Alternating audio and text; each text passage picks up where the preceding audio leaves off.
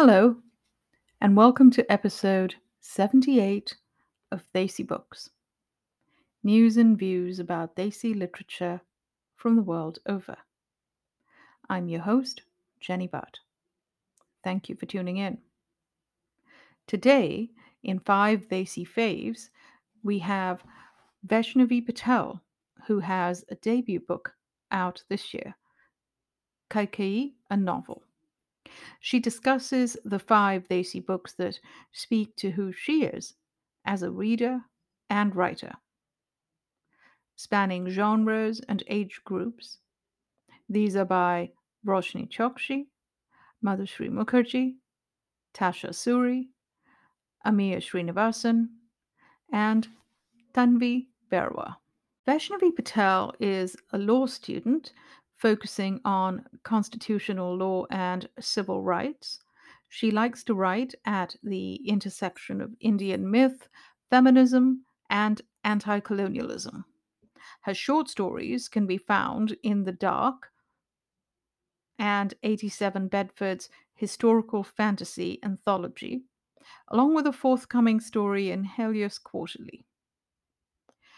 Vaishnavi grew up in and around Chicago and in her spare time enjoys activities that are almost, as she says, stereotypically Midwestern knitting, ice skating, drinking hot chocolate, and making hot dish. Kaikeyi reimagines the life of the infamous queen from the Indian epic the Ramayana, weaving a tale of fate, family, courage, and heartbreak, and an extraordinary woman determined to leave her mark in a world where gods and men dictate the shape of things to come. The only daughter of the kingdom of Kekeya, she is raised on tales of the gods, how they churned the vast ocean to obtain the nectar of immortality, how they vanquish evil and ensure the land of Bharat prospers, and how they offer powerful boons to the devout and the wise. Yet she watches as her father unceremoniously banishes her mother, listens as her own worth is reduced to how great a marriage alliance she can secure, and when she calls upon the gods for help, they never seem to hear. Desperate for some measure of independence, she turns to the texts she once read with her mother and discovers a magic that is hers alone. And with this power, she transforms herself from an overlooked princess into a warrior, diplomat, and most favored queen, determined to carve a better world for herself and the women around her. But as the evil from her childhood stories threatens the cosmic order, the path that she has forged clashes with the destiny the gods have decided or chosen for her family. And Kaikeyi must decide if resistance is worth the destruction that it will wreak and what legacy she intends to leave behind. The transcript of this episode with all the books mentioned is also up on the website at desibooks.co. And now, here's Vaishnavi Patel with her five Desi faves.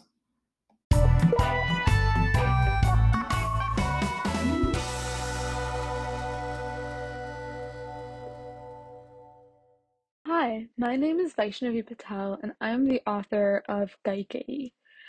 I'm really excited to talk to you all today about five Desi faves, um, which for me are five books by South Asian writers that I have really enjoyed reading and that I have found connect to me and my own writing in some way.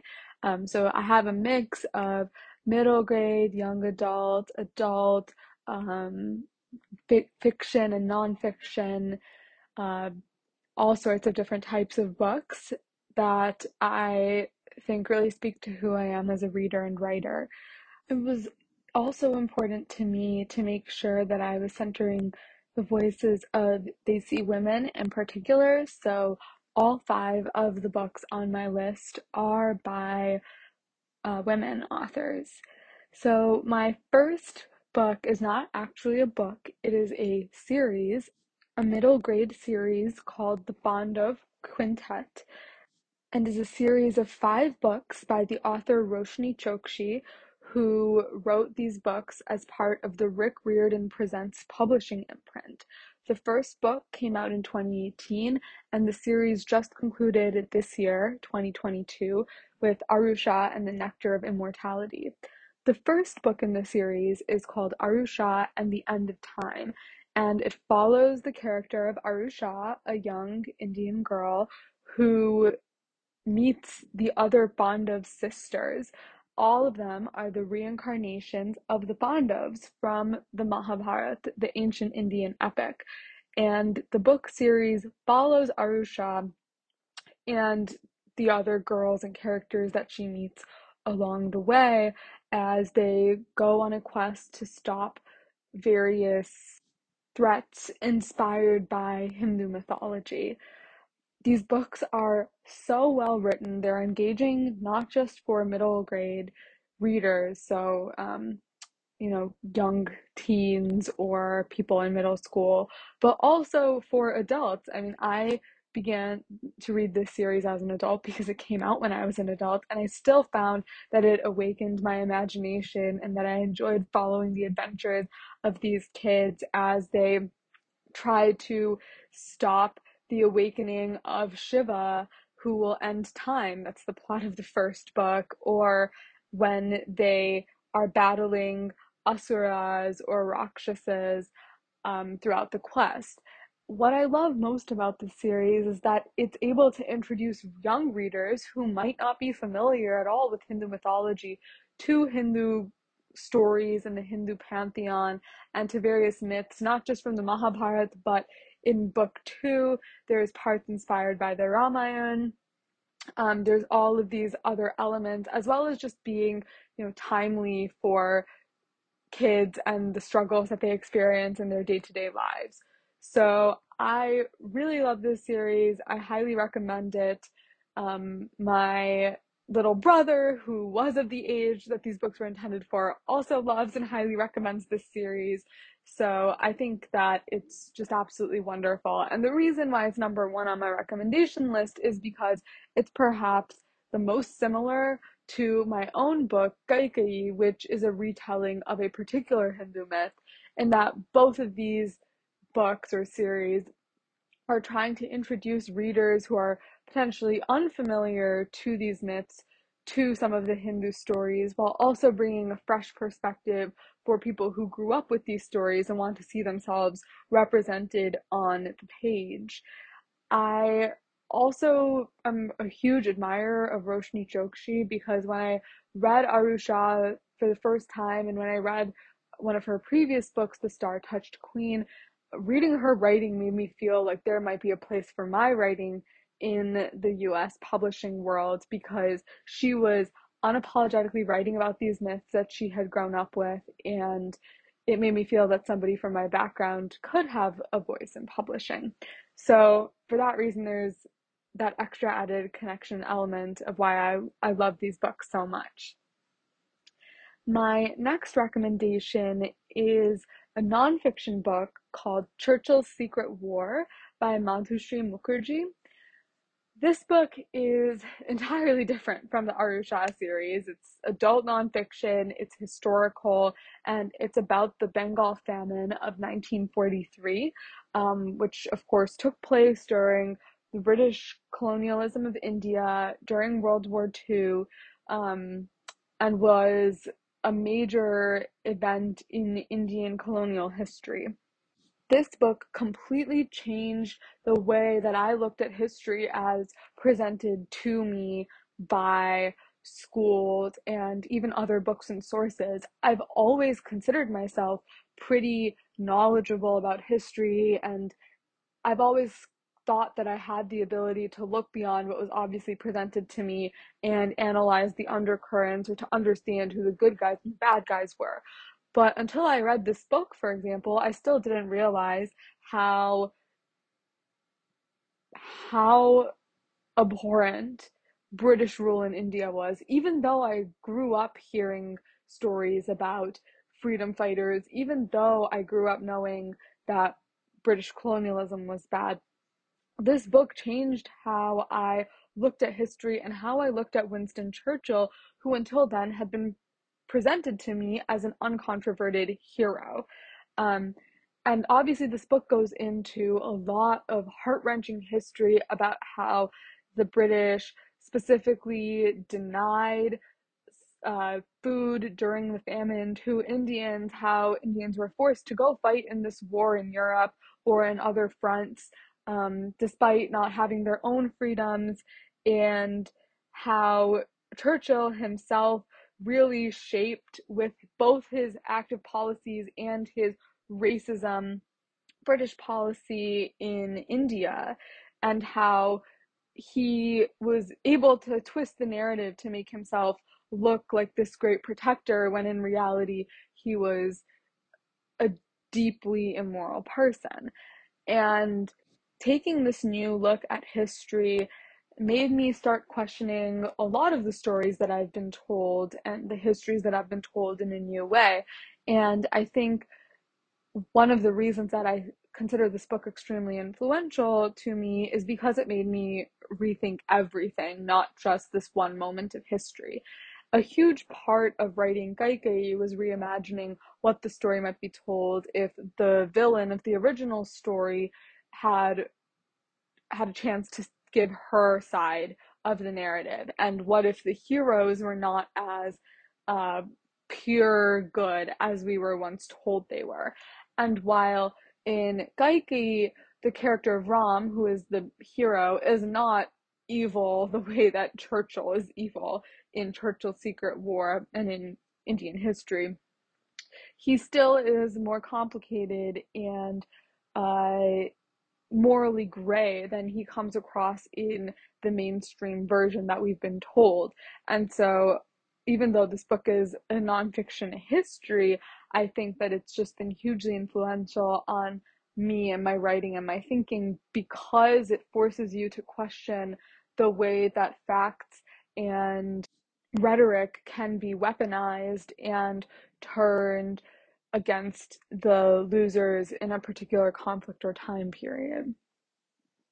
Switching back to fiction for a moment, my next Desi fave is The Jasmine Throne by Tasha Suri. Uh, Tasha Suri is a Desi fantasy writer. Um, she's written several books, uh, but Jasmine Throne in particular is a huge standout for me because it is inspired by the history and the religions and the people of South Asia in a way that makes a new, fresh world, but is still clearly drawing on that inspiration rather than a prototypical medieval European inspiration that you see in so many epic fantasies. Um, and the story itself is also so beautiful and rich with characters that truly come alive and truly have their particular stories to tell that are in no way at all stereotypical or treading familiar paths in other fantasy. And I think that I, I love all of Tasha Suri's books that I've had the chance to read, but this one gets on the list because it's just an example of how rich South Asian world building can be and how rich uh, South Asian inspired world can be and can look. And so I found myself really inspired by reading this book, even though I read it after I had written Kaikeyi, um, just to think more broadly about what South Asian fantasy can look like. And if I ever move out of retellings, I am sure that I will be looking to Tasha Suri's example as to how I can still keep South Asian roots in my work, even though I'm writing in a secondary world that, you know, is not about our real world or our real myths. My fourth book is another nonfiction, and this one is a collection of essays. It's called The Right to Sex Feminism in the 21st Century by Amia Srinivasan. It came out in 2021, and this book is phenomenal. It was written by a Oxford professor who teaches about feminism, feminist thought, and political philosophy. And it's a collection of work about uh, sex, sexuality, um, crimes, Me Too, and what the future holds, hence the title Right to Sex Feminism in the 21st Century. Um, in particular, when I was writing an asexual character in Kaikeyi, I was thinking a lot about what is sex and attraction and what does it what what does do the politics of desire say about a world or about specific characters? And this book in the nonfiction sphere really just gets down to the crux of what is the power of sex and what does it mean in society and what is feminist about it, what is perhaps patriarchal about it, what is private, what is personal, what is social, what is public, um, as well as talking about the issues that all people, but women in particular, face in a patriarchal society when it comes to things like consent, when it comes to things like being able to make choices, live lives free of violence. And these feminist theories, thoughts, and underpinnings also are something that I think about a lot in my fiction work because I like to write about patriarchy and defiance and feminism.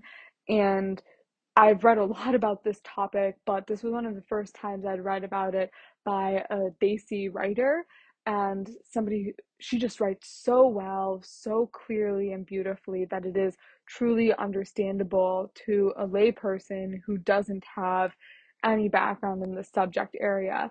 So I really, really recommend this book for anybody who wants to think more deeply about these topics. My last selection is a book that comes out in September 2022, so not long now, and it's Monsters Born and Made by Tanvi Berwah. It is a YA fantasy coming out with Sourcebooks, and you should definitely consider pre ordering it or buying it when it comes out. But Monsters Born and Made is kind of like the Hunger Games and yet nothing like it. It's a South Asian fantasy. It's about um, class and caste, and it's also a gripping adventure story about a competition in which a young girl is determined to win and save her family. But as I mentioned before, it really is about these deeper themes of class and caste and what it means to have a society built on these rigid hierarchies and structures where some people who are absolutely vital to the well being of society are kept at the bottom and oppressed for a particular purpose. And what that exploitation means, what it says about society, what it says about everyone else who lives in it.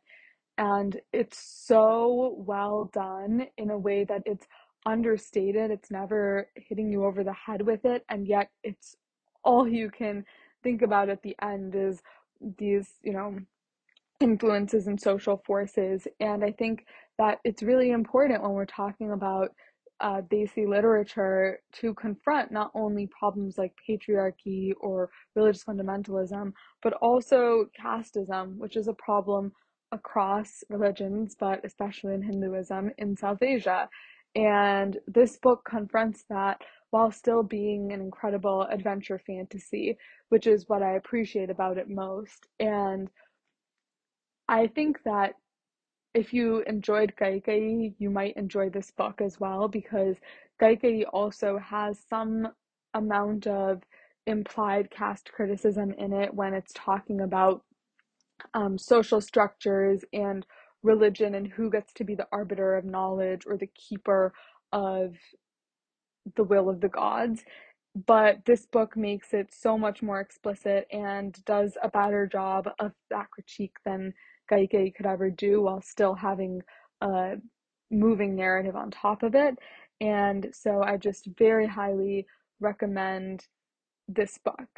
Um, there's plenty of other books that I considered choosing that I love that I'm just going to briefly mention here if you like myth retellings, Chitra Banerjee Divakaruni's books, The Forest of Enchantments or The Palace of Illusions, which respectively retell Sita and Draupadi's stories, are really engaging and interesting reads. Um, I also love personally reading rom coms and I love reading Desi rom coms. So I highly recommend checking out the work of Sara Desai or Nisha Sharma or Sonali Dev, Sajni Patel, Farah Heron, Syed Masood, or the many other incredible Desi rom-com writers out there. They have brought me so much joy over these past couple years of pandemic time. But those are my five Desi faves. I hope that you found something that piques your interest among them. Um, and I'm always happy to talk more about the books I love if you find me on social media at, at Vaishna Writes, uh, both on Twitter and on Instagram. And thank you so much for listening.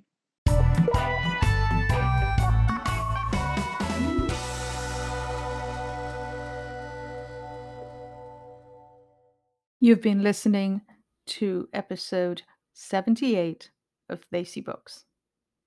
News and views about Desi literature from the world over. I'm your host, Jenny Bhatt. Thank you for tuning in. Today we were listening to Vaishnavi Patel, who has a debut book out this year, Kaikeyi, a novel. She discussed the five Desi books that speak to who she is as a reader and writer. Spanning genres and age groups, these are by Roshni Chokshi, Madhusree Mukerjee, Tasha Suri, Amia Srinivasan, and Tanvi Berwah. Episode 79 will be up shortly. Follow on Twitter at Desi Books, Instagram at Desi.books, Facebook at Desi Books FB. Please tag the accounts if you have requests or suggestions. Go to the website if you'd like to sign up for the free weekly newsletter. You'll get all the updates you might have missed, as well as some new stuff. And please share this on via social media if you enjoyed listening or reading. Help raise the tide of South Asian literature. Stay healthy keep reading, and write well.